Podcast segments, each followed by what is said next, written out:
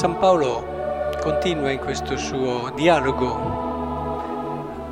epistolare con eh, Timoteo e emerge un aspetto che anche la festa che ricordiamo, la memoria di oggi di San Bonifacio, martire, vescovo e martire, ci deve risvegliare. Tutti quelli che vogliono rettamente vivere in Cristo saranno perseguitati.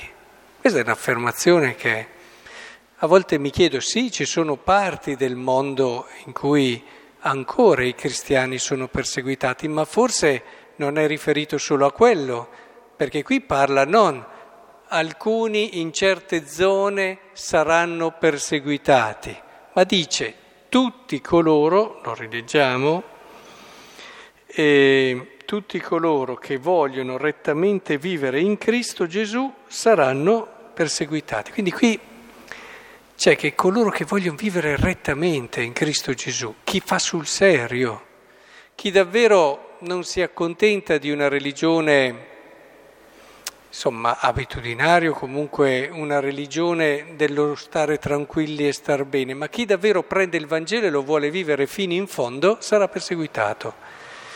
E eh, racconta anche quelle che sono state le sue persecuzioni, non ha avuto un attimo di respiro. E le persecuzioni, nelle sofferenze, quali cose mi accaddero ad Antiochia, a Iconio, a Listra. Questo io ci mi fermo spesso perché a volte ho l'impressione che noi qui credenti, che non abbiamo una persecuzione materiale, fisica diretta, rischiamo forse di dimenticare questa verità perché se io lo voglio vivere davvero il Vangelo, un segnale sarà anche questo.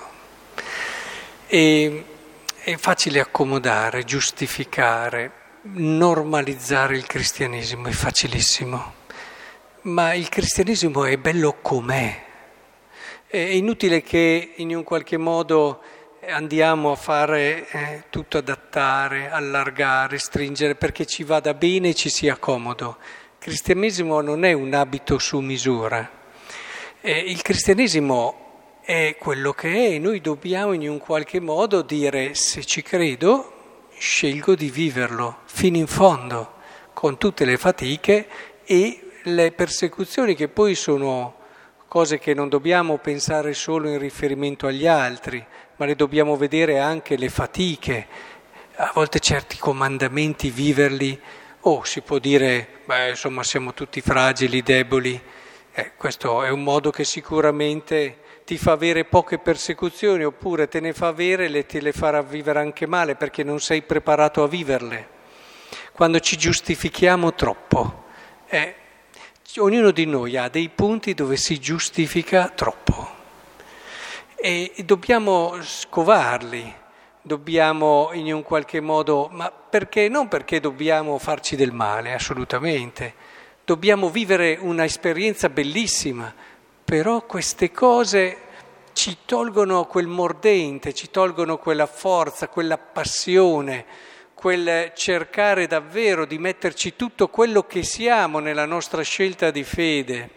Vedete, la parte bella che dice all'inizio Paolo è che dà un senso totalmente diverso a quello che stiamo dicendo, è l'inizio dove dice, figlio mio, tu mi hai seguito da vicino nell'insegnamento, nel modo di vivere, nei progetti, nella fede, nella magnanimità, nella carità, nella pazienza.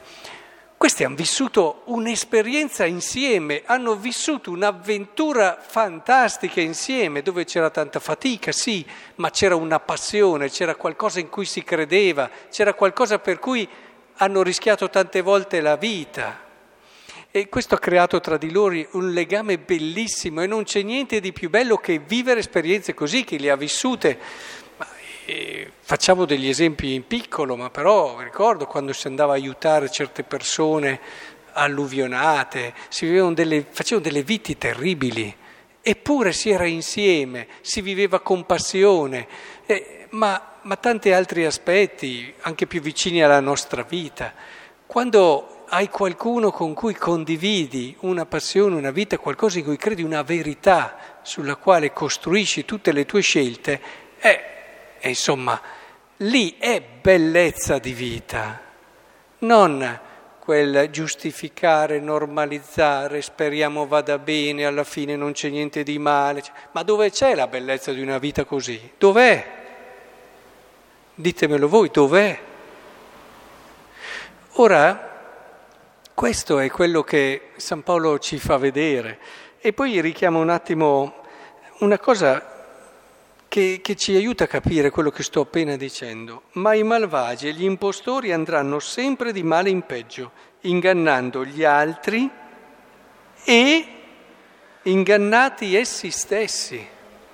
Cioè, quello che rende bella la vita è vivere nella verità, non raccontarsela e fondare le proprie scelte sulla verità.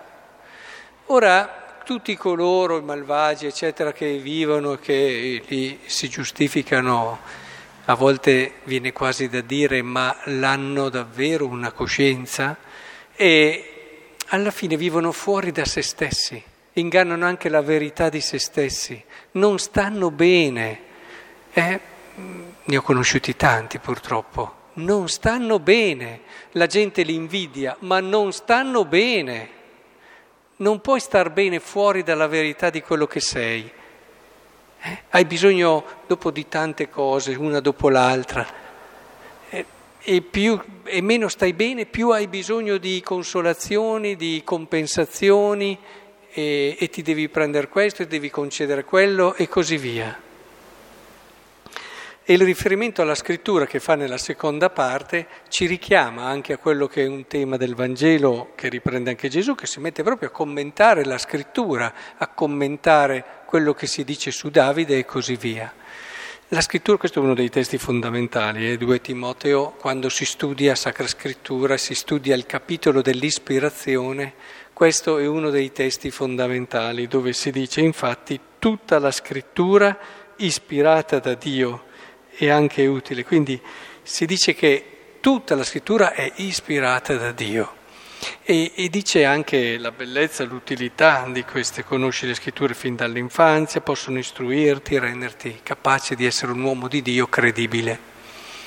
E la scrittura è importante perché senza la scrittura dobbiamo dedicare tempo a stare anche un po' sulla Bibbia, a volte ad approfondire, altrimenti ci creiamo un'immagine di Gesù noi, non si capisce Gesù senza la scrittura, senza l'Antico Testamento, anche con tutto il suo percorso di preparazione che ha in sé anche aspetti che facciamo fatica a capire, ma più lo comprendiamo, più entriamo nella verità, senza quell'Antico Testamento lì non comprenderemmo Gesù, il vero mistero di Gesù e abbiamo visto nella storia quanti si sono fatti il loro Gesù su misura eh? e hanno visto un aspetto, un altro, ma basta andare per le comunità, eh?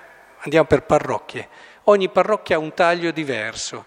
Andiamo all'interno di una parrocchia, i parrocchiani hanno una visione di Cristo diversa, un taglio, un altro taglio. Allora, intendiamoci, che ci sia una diversità che è ricchezza, questo è fuori discussione, perché è proprio in questa diversità che come dire, ci aiutiamo l'uno con l'altro a cogliere meglio un mistero che ci sta sempre un passo davanti, ma a volte bisogna stare attenti che la mia diversità non sia anche semplicemente un seguire quello che è una mia sensibilità o anche un cattivo insegnamento. E quindi è, è giusto che pur nel rispettare la propria anche identità, sensibilità, eccetera, ci mettiamo sempre in discussione, continuamente, una crescita continua per, una, per raggiungere e entrare in una verità che mi sta sempre davanti.